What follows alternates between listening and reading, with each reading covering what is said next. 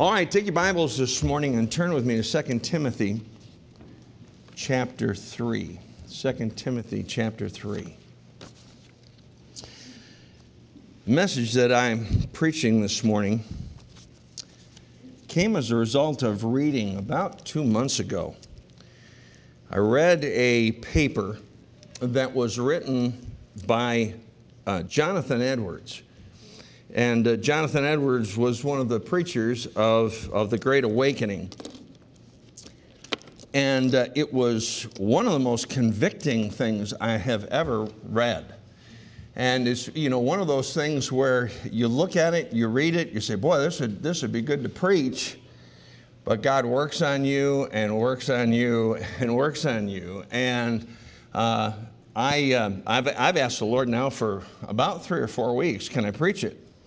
And you got to know, can I preach it? Got to know, can I preach it? Got to know. This week I got a, a yes, so you're going to hear the you're going to hear the message that God's been really working on me uh, on you know, for the last for the last few weeks. Now let's all stand together and and uh, Second Timothy chapter three. You read along silently as I read aloud verses one and two. It says, "This know also, that in the last days perilous times shall come. For men shall be lovers of their own selves, covetous, boasters, proud, blasphemers, disobedient to parents, unthankful, unholy." Let's bow our heads for prayer. Father, we ask your blessings upon this time together. Uh, during this message, Lord, you, I, I, I plead with you, I implore you to speak to our hearts, to deal with our hearts. Uh, Lord, I, I come to this message more so than anyone that I've preached in a long time, with a lot of fear and a lot of trembling. Lord, it's uh, something that you've been working on me on, and you're still working on me on.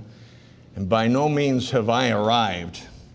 But Lord, I think it's something that not only I needed, I believe our whole church needs what I'm about to preach on tonight, this morning. And God, I just pray that uh, you would be here in fullness and in power. Lord, it doesn't depend upon me and my words. It depends upon you and your power. And so, Father, please speak to our hearts this morning. Take the Word of God and the Spirit of God together and do a work that only you can do. We'll be careful to thank you and praise you for what you do in our hearts. In Jesus' name we pray. Amen. You may be seated. It says in this passage that in the last days, uh, people will be lovers of their own selves. And then it goes on to say, boasters and proud. Now, I, I think it goes without, without saying we are in the last days. We are in the last days. And so it's a time of, it, it, the Bible says it's going to be a time of boasting. It's going to be a time of pride. And, you know, we look at that and say, yeah, that's right. That's what's going on out in the world. Can I tell you something? It's also going on in our churches.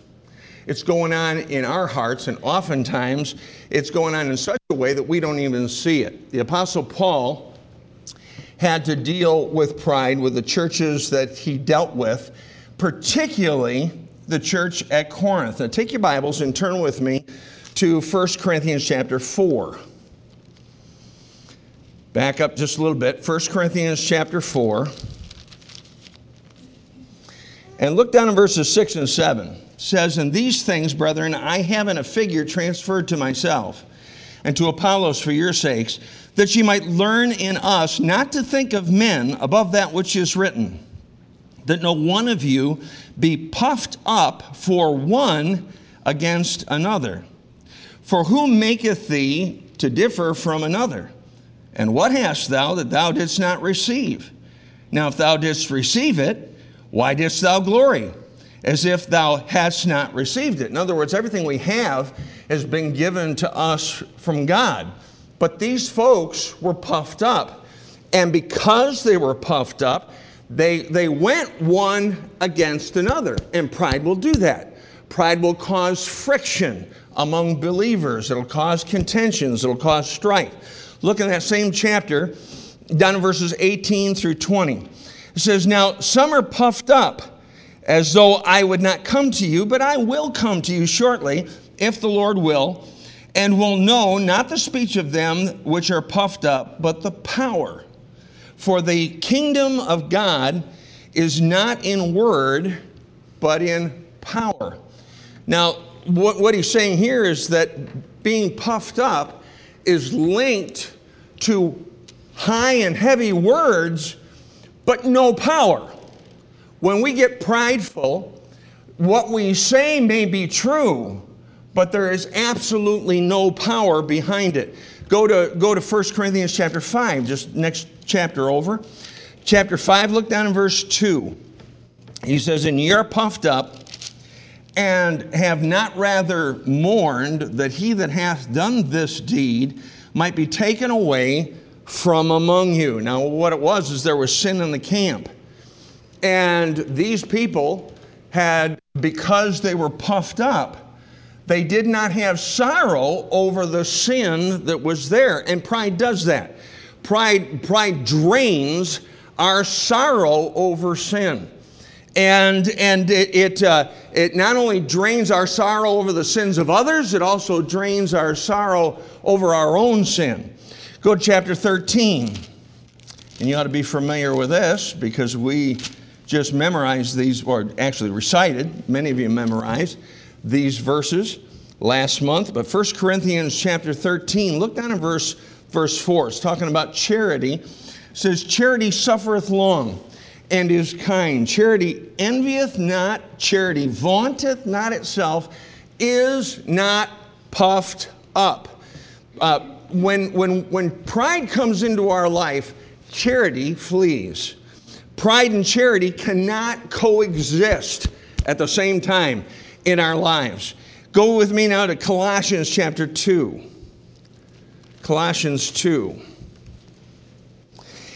And in Colossians chapter two, look down at verse eighteen. It says, let no man beguile you of your reward in voluntary humility and worshiping of angels, intruding into those things which he hath not seen, vainly puffed up by his fleshly mind. Pride is a product of a fleshly mind. Fleshly simply means carnal. It means worldly. It means lascivious, uh, which is, which is lewd or immoral. Uh, you can't feed on the garbage of this world and not have it affect you. And one of the ways that it will affect you is it will give you a carnal mind, and you'll end up being susceptible to pride. It produces a proudful spirit.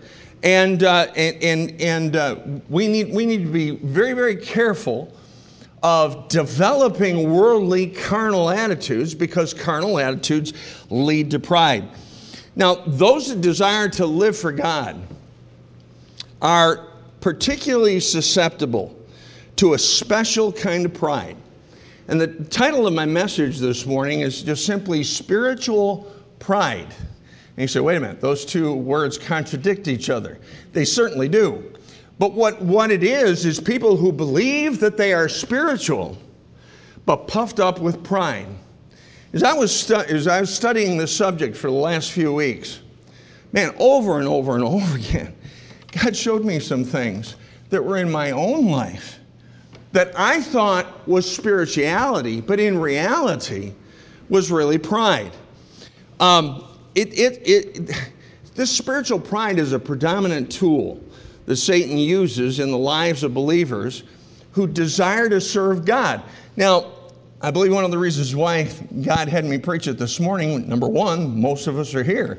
M- many of us are here. Number two, I'm speaking to people who love the Lord.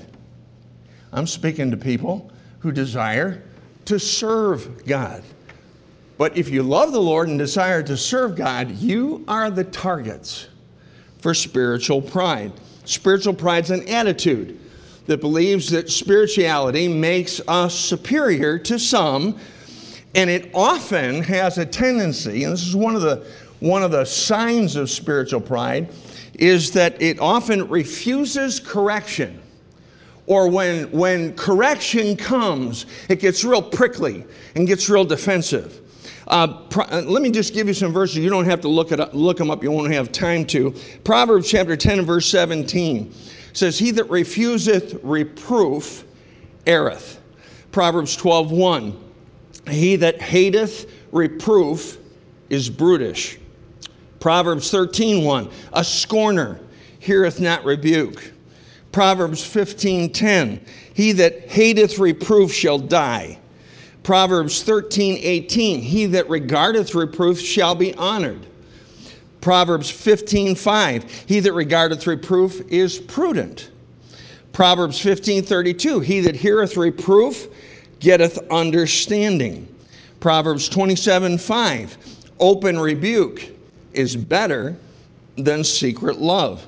Now pride, when rebuked, defends, it, accuse, it, it, it excuses and refuses to consider the re, re, re, rebuke or reproof. Humility considers all reproofs and considers them very seriously. Spurgeon once said this, Charles Haddon Spurgeon said, pride is self-deceit. Those who are sure that they have no pride are probably the proudest of all. Probably the proudest of all. Now, humble people are folks that easily receive instruction. They easily receive correction. They're, they're careful when they evaluate themselves because they know how frail they can be. And, and, uh, and they know that they can easily go astray. When I was writing those words out on my notes, I, I immediately thought of a song that we sing around here, Come Thou Fount of Every Blessing. And, and part of the, one of, one of the, the verses says, prone to wander, Lord, I feel it. Prone to leave the God I love. That was not a proud person who wrote those words. That was a humble person because he understood what his own frailty was. He understood what his own weakness was, and that was to wander. Spiritual pride is something that is very, very difficult for us to spot in ourselves. Um, strong convictions and holy living make you susceptible to spiritual pride. Uh, spiritual pride does not come to usually to carnal people. Spiritual pride comes to people that love the Lord, who have standards, who have convictions, who have a desire to serve God. Um, think of this, are, are you as, would you consider yourself as separated, as firm, and as perfect of heart as the Apostle Paul? I, by no stretch of the imagination would I think I, I would qualify for that. However, notice what Paul said about himself to Christ. Jesus came into the world to save sinners, of whom I am chief. He didn't say of whom I was chief before he trusted Christ as Savior. But he said right now, currently, in the state I am, he said, I view myself as the chief of sinners. Let me ask you something. Is that how you view yourself? I, I, honestly, uh, as, I was, as I was contemplating, meditating on those things, I realized how seldom I really see myself in that, in that light. Uh, even, even if we're criticized, rebuked wrongly, we ought to seriously consider the things that have been said about us to look for any, any source of truth that might be there. And again, whether it's done properly or whether it's done improperly is really immaterial to us that are receiving it. We ought to consider it. Take your Bibles and turn to Romans chapter twelve. Romans twelve.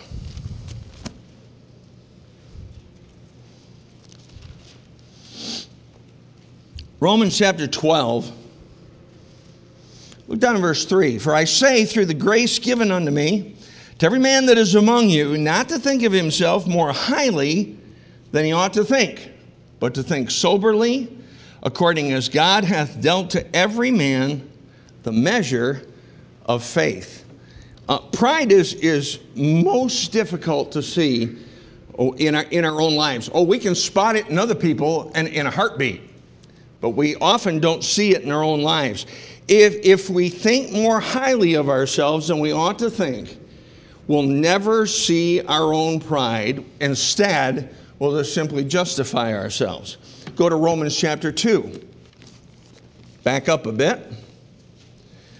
Romans chapter two. God has used this verse over and over again in my life over the years. Romans chapter two and verse one. Therefore thou art inexcusable, O man, whosoever thou art that judgest. For wherein thou judgest another, thou condemnest thyself. For thou that judgest doest the same things. Spiritual pride diminishes our own sins in our own life and, and expands our sight when it comes to other sins. We see it quickly in others, but we're not so quick to see it in ourselves, yet we are guilty in ourselves, and that's why we see it so clearly in others. Uh, when, when I'm comfortable and pleased with how well I'm doing, I should really be extremely concerned, because I'm heading towards spiritual pride. And Jonathan Edwards is the one who wrote the paper that I, that I read, and I'd never heard of it before. He's the, the fella, he lived from um, uh, seventeen oh three to seventeen fifty-eight. He was one of the men that God used greatly in the Great Awakening in our country up in New England. And um, he was the one who wrote the, Uh, or rather preached the message, Sinners in the Hands of an Angry God. Uh, I've heard stories, I've read accounts of what happened when he preached that message. And when he preached that message, there were pillars in the church. And there were people that were grabbing a hold of the pillars and crying out as they grabbed those pillars and said, help me, help me, I'm sliding into hell. And that's how powerful that message was. And then I found out he didn't just preach it, he read it. He just stood there with a, with a paper in front of him and read the entire message. Obviously, it wasn't the delivery that convicted souls. What it was was the power of God that was evident in his life. And he's the one, and I have, I admit, I have totally stolen his outline, okay? So if you want, if you want to see this outline, all you have to do is type in, Google search, Jonathan Edwards, spiritual pride, boop, it'll come right up. But he came up with seven, with seven uh, symptoms of spiritual pride. And I want us to look at them together this morning. First of all, the first symptom of spiritual pride is fault finding in others, finding fault in others. The sins and the shortcoming of others often cause us to, to criticize, causes us to feel superior, to get offended, to get angry, to resent, or to mock others. And I'm not just talking about lost people, I'm talking about doing this to save people as well. We, sh- we should be grieved. We should be sorrowful when we see someone in sin. Uh, we should care for them. We should have a desire to help them. And that desire will, will, is obviously not there if all we're doing is talking to other people about somebody else's sin and problems and difficulty. The, the person that's humble sees so many problems in their own life that are wrong and that need attention that he's too busy to, to, to, to uh, to take care of other people's problems because he's trying to set his own house in order. Let me give you an example of this. And you're, you're in Romans, go to seven, chapter seven.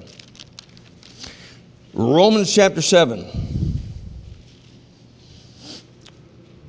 In Romans seven, look with me in verse fifteen. Romans seven, fifteen.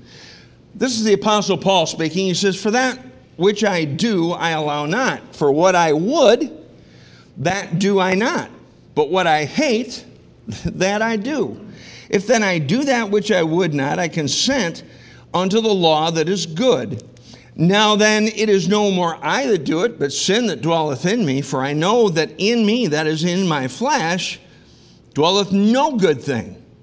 For to will is present with me, but how to perform that which is good, I find not. For the good that I would, I do not, but the evil which I would not, that I do. Does it sound like he was conflicted? Sure does. And he's saying, listen, there's, there's a constant struggle that I have. Verse nineteen, uh, let's see, verse twenty. It says, now, if I do that, I would not. It is no more I that do it, but sin that dwelleth in me. I find that a law, that when I, I would do good, evil is present with me. For I delight in the law of God after the inward man. But I see another law in my members, warring against the law of my mind, and bringing me into captivity to the law of sin which is in my members. Oh, wretched man that I am. Now, this is the Apostle Paul speaking. Probably one of the greatest Christians that ever lived. Oh, wretched man that I am, who shall deliver me from the body of this death? I thank God through Jesus Christ our Lord. So then, with the mind I myself serve the law of God, but with the flesh, the law of sin. And so what, what he's saying there is, is that he's complaining. He's not complaining about other Christians. He's not complaining about the sins of the world. He's complaining about himself. And he's saying, I have a constant struggle, and I am wretched. Wretched. So oftentimes, we don't really see ourselves like that, like the Apostle Paul did. And when a, when a person is humble, they esteem others better than themselves. Not just treat them better, but esteem them better. And real humility notices predominantly all of the good that's in other folks. Uh, now, I'm not saying that they, that the, the, uh, the sin is covered, or they don't see it, or they're blinded to it. But the first thing they see is the blessings. The first thing they see is the good. And sometimes the very first thing that we see is their struggles. First thing that we see is their bad attitude. The first thing that we see is what they've done right now. I, I've, I've, had, I've watched this happen. I've watched, and I've, I've seen this in this church. I've seen it in my life. I've seen it out in the world. Uh, someone who normally is of good decorum, uh, normally uh, uh, is a very happy individual, and something is said, something is done, and they fly off the handle. They, you know, they just, they just, they just, they just kind of, kind of explode. Folks look at a person like that and say, well, what a jerk that is. Well, wait a minute, hold it, stop. Has, has that person been predominantly a jerk? Well, no. Well, then maybe the reason why they're acting the way they are right now is because something's bothering them. Maybe something's wrong. But do we think about what might be wrong and a way that we might want to help? No, we immediately criticize them. We, we immediately attack them. We immediately go after them. And what that is, is spiritual pride that's on the inside of us, because we're finding fault with others. Second, a second uh, uh, symptom of spiritual pride is a harsh spirit, a harsh spirit.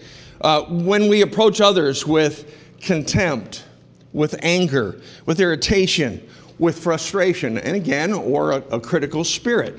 Uh, meanness and a superior attitude is, is often seen when we have spiritual pride. A desire to, to, to dress someone down and to set them straight and set them right in their lives, rather than be a blessing to them, rather than be a help, rather than be an encouragement. Uh, uh, you know, uh, Jonathan, Jonathan Edwards said this about a harsh spirit. He said, Christians who are but fellow worms ought to at least treat one another with as much humility and gentleness as Christ treats them. Let me read that again, because that's so good. Christians who are but fellow worms ought to at least treat one another with as much humility and gentleness as Christ treats them. By the way, has God been good to you?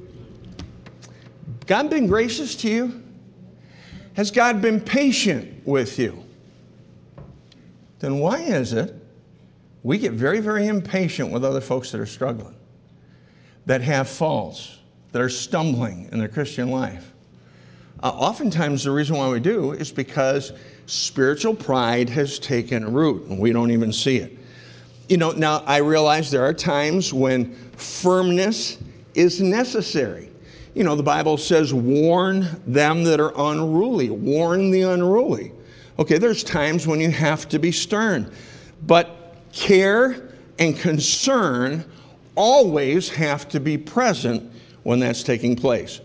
Third, third uh, symptom of spiritual pride is putting on pretenses. In other words, acting one way but having something else going on on the inside of our hearts. Presenting ourselves as, as someone who you aren't. And of course, what, what we call, what the Bible calls that is, is hypocrisy, a hypocrite. Demanding respect rather than earning respect. Uh, concerned with how people perceive us to be, not what the reality is. Uh, more concerned with our, our, our outward man rather than the issues and the desires that are going on on the inside of our hearts. Well, when, when, when we have this going on in our, our hearts and lives, we're oblivious to, uh, to, to or, or ignore our own personal failings. Uh, humble person is not that way.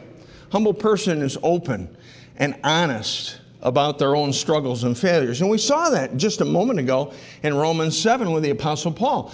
Understand, when he wrote that letter, there's a multitude of people that, that read it then. Think about how many people have read it since then. You know, thousands and hundreds of thousands of people have read Romans chapter seven and have come to the conclusion that the Apostle Paul, probably one of the most spiritual, uh, loving, kind Christians that, that ever walked the face of this earth, struggled. And he said, look, I'm not, you know, I'm not afraid to let you know that. Let you know that I've had struggle. And quite frankly, what that has done by reading that passage, that's encouraged me. It's made me realize that, listen, the struggles I'm having are not, not foreign. The struggles that I'm having are not, are not something that, that uh, are new. It's something that the Apostle Paul struggled with as well. And, and I'm by no means trying to put myself on that, on that same level. But the point is, is that if he struggled with it, then it's, it's obvious that we'll have those struggles too. Uh, a person who's humble uh, ne never looks at themselves as above or better than others and attends to the secret things in their lives, attends to the secret disciplines in their lives. I'm, I'm convinced of this. If you knew every single thought that I had in my heart this last week, if, if as you walked in, there was a paper that had listed every single thought that, my, that your pastor, me, had this last week, every thought, every opinion, Every, every feeling that I had, and it was all listed on a piece of paper, you wouldn't be sitting here. You'd walk out. Yeah, I, I'm convinced of it. Why? Because we are not often exactly as we appear to be on the outside. And a person who's humble deals with those things on the inside and, and uh, doesn't have a hypocritical life.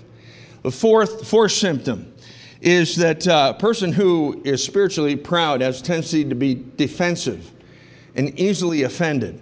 They, they, they don't accept reproof and rebukes at all, and we've already gone over that some.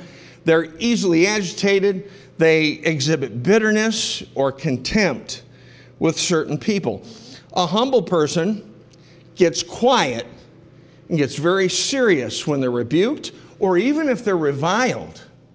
You think about this, the Lord Jesus, he was rough with the hypocrites. He was rough with the liars. He was, he was rough with those that were religious on the outside, but were, but were white as sepulchres on the, on the inside.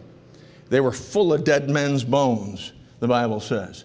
Um, he was rough with those folks. But what about when, when uh, he was taken to trial and he was reviled? How did he respond? When he had his beard plucked out, how did he respond? When someone took their hand and backhanded him, when he was blindfolded and said, "You're a prophet, who is it that hit you?" How did he respond? No, he responded. He, he didn't. he didn't say a word. And a person who has a humble spirit, oftentimes, even when they're reviled, will not speak and defend themselves. Jonathan Edwards said this about being defensive and, and easily offended and about spiritual pride. He says, uh, Edwards says, for the humble Christian, the more the world is against him, the more silent and still he will be, unless it is in his prayer closet, and there he will not be still. In other words, he takes those things, he takes those rebukes, he takes that, that reviling, and he takes it to God, asks him for help and strength.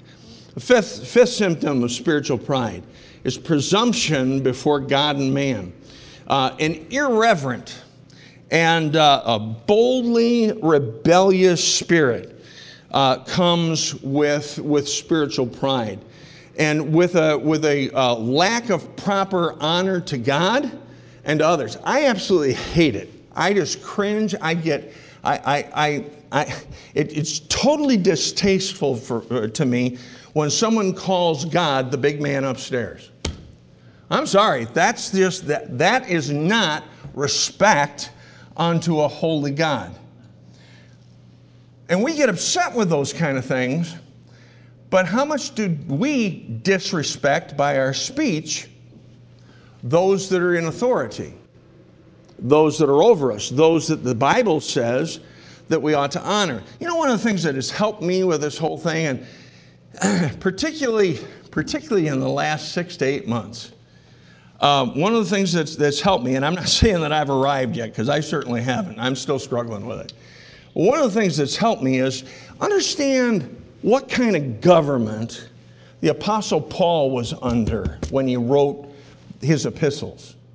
You know, you know what kind of government? He was under Roman oppression. They hated the Jews, and they weren't afraid to express it. And yet you don't find, you don't find disrespect. You don't find, you don't find dishonor at all. Uh, you look at Daniel. Daniel, you know, understand, Daniel was a captive. I mean, he was, he was taken captive. He was a prisoner. And he was always respectful to those that were his captors. Always was. Um, Psalm chapter two and verse eleven says, serve the Lord with fear and, and rejoice with trembling.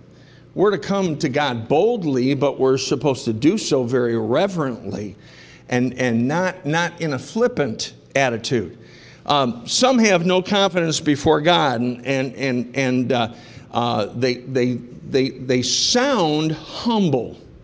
Uh, you know, they, they say this. They say, well, you know, I'm just, I am just so, uh, so sinful and so wretched and so rotten that I just don't know if I could even go to God about the thing that I'm struggling with. Now, that sounds humble, but it really isn't humble at all. It, it really, it's, it's just the opposite.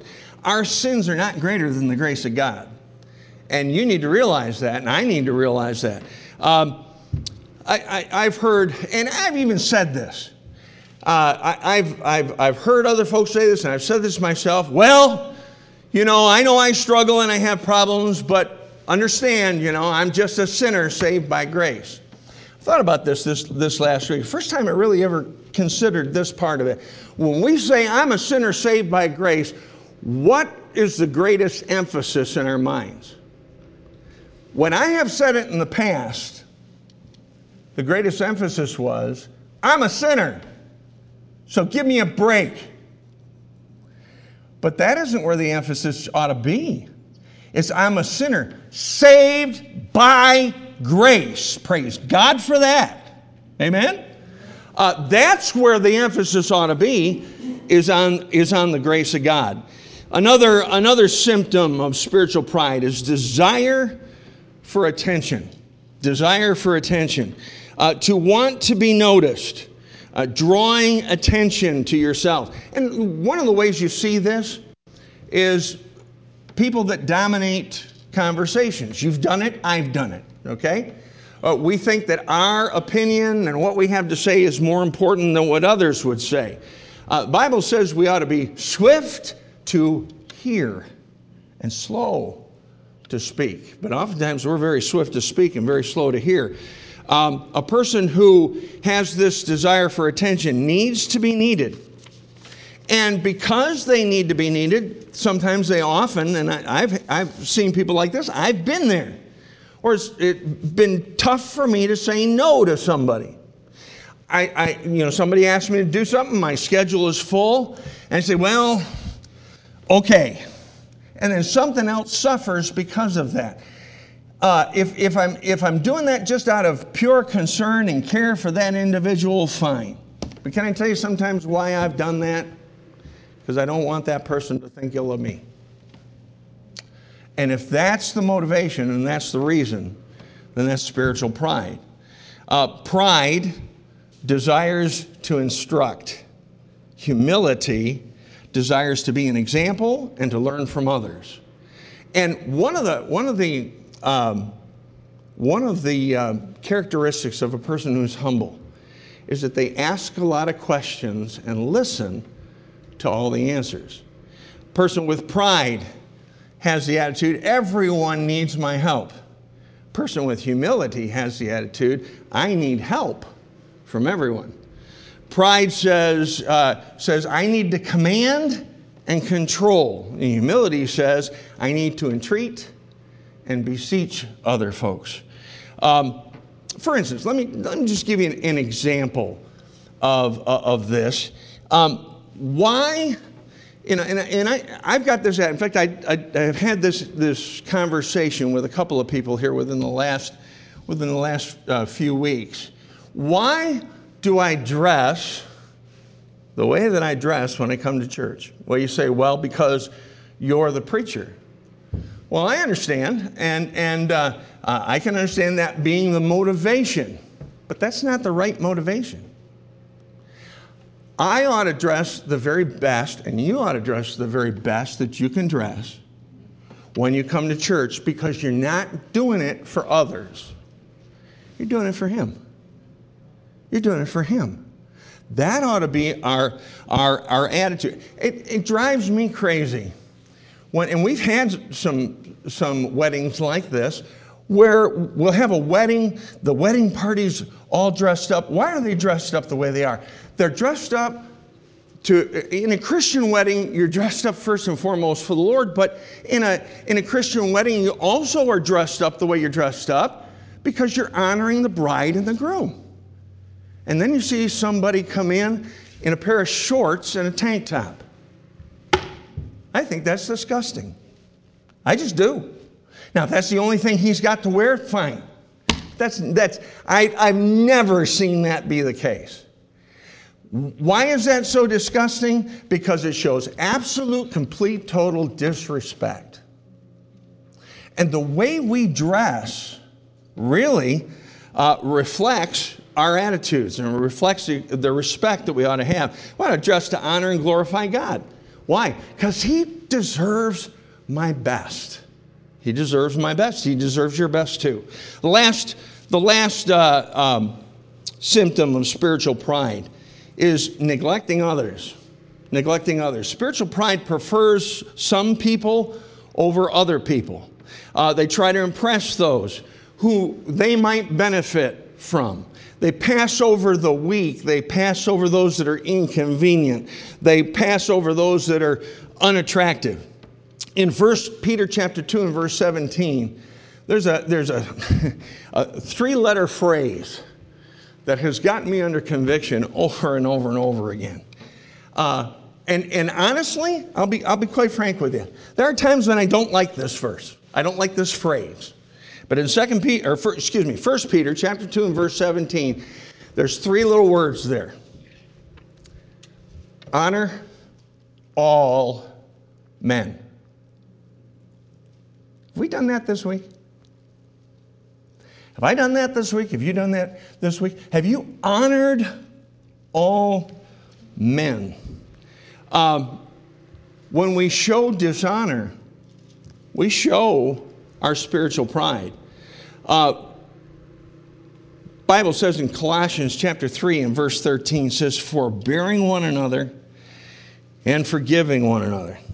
If If any man have a quarrel against any, even as Christ forgave you, so also do ye. That was one of the verses that, or one of the passages that we recited before every service for a whole month. It says, forbearing one another and forgiving one another, if any man have a quarrel against any, even as Christ forgave you, so also do ye. In other words, pass it on. Christ has been forbearing. Christ has been patient. Christ has paid attention to you. So pay attention to others. Now, what's the, what's the cure for spiritual pride? Well, take your Bibles, turn with me to James chapter four.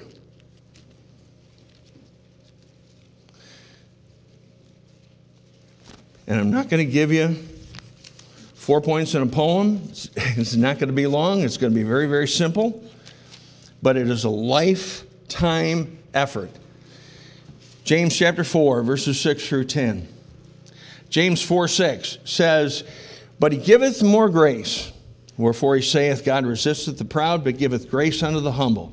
Submit yourselves, therefore, to God. Resist the devil, and he will flee from you. Draw nigh to God, he will draw nigh to you.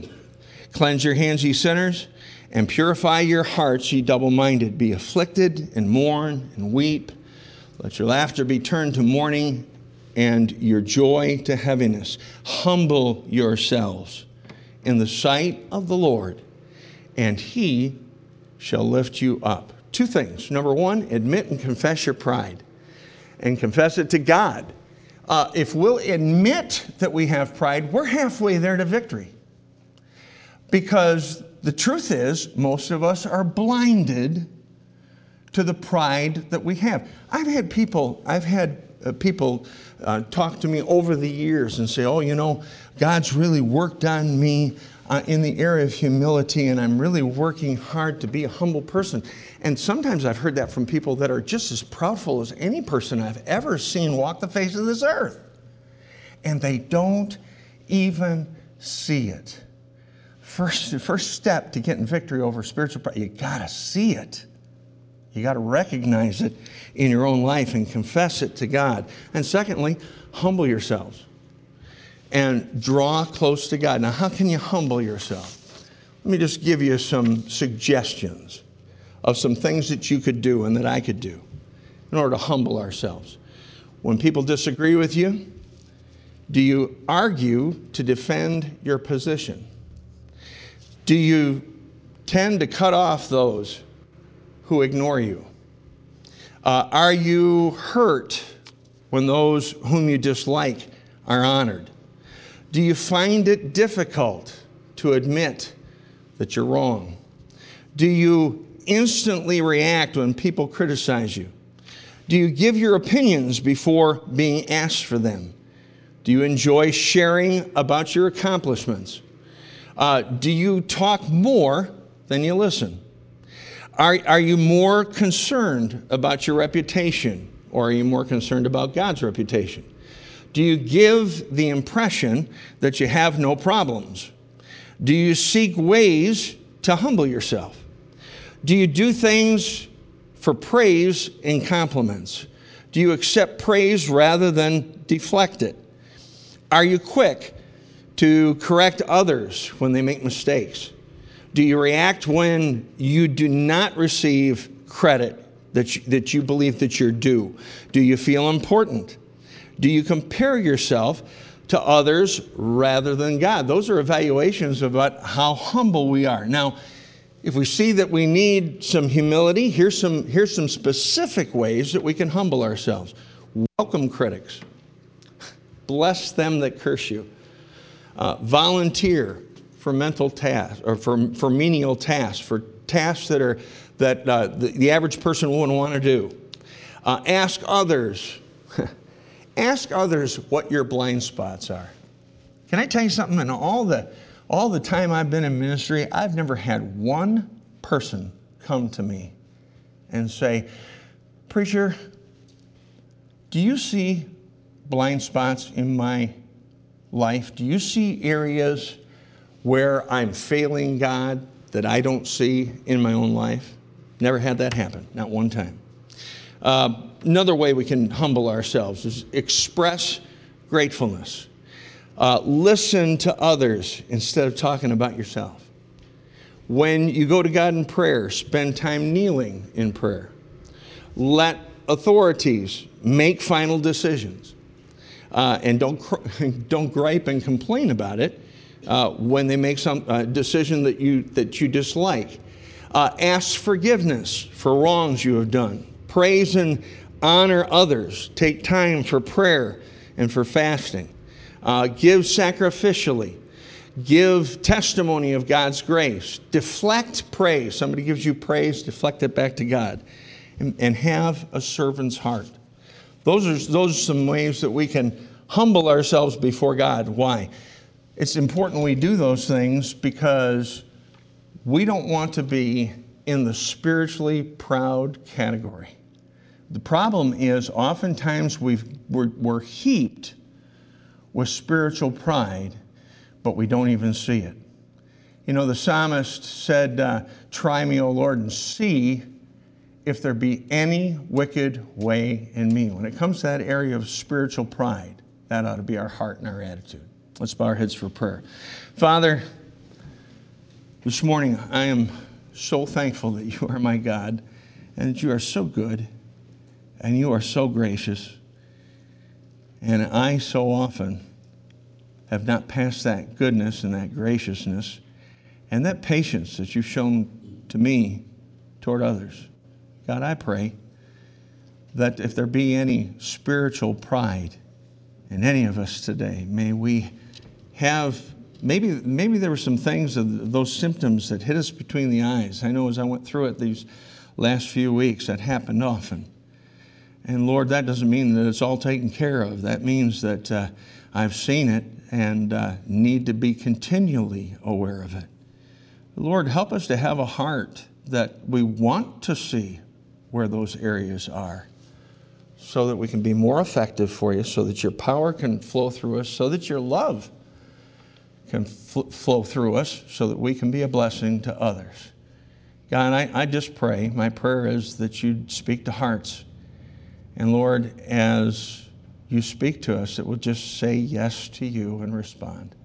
God bless this invitation. Have your will, have your way, because we love you. You're our God. You're our Savior. In Jesus' name I pray. Amen. Let's all stand together. Let's stand with our heads bowed and eyes closed.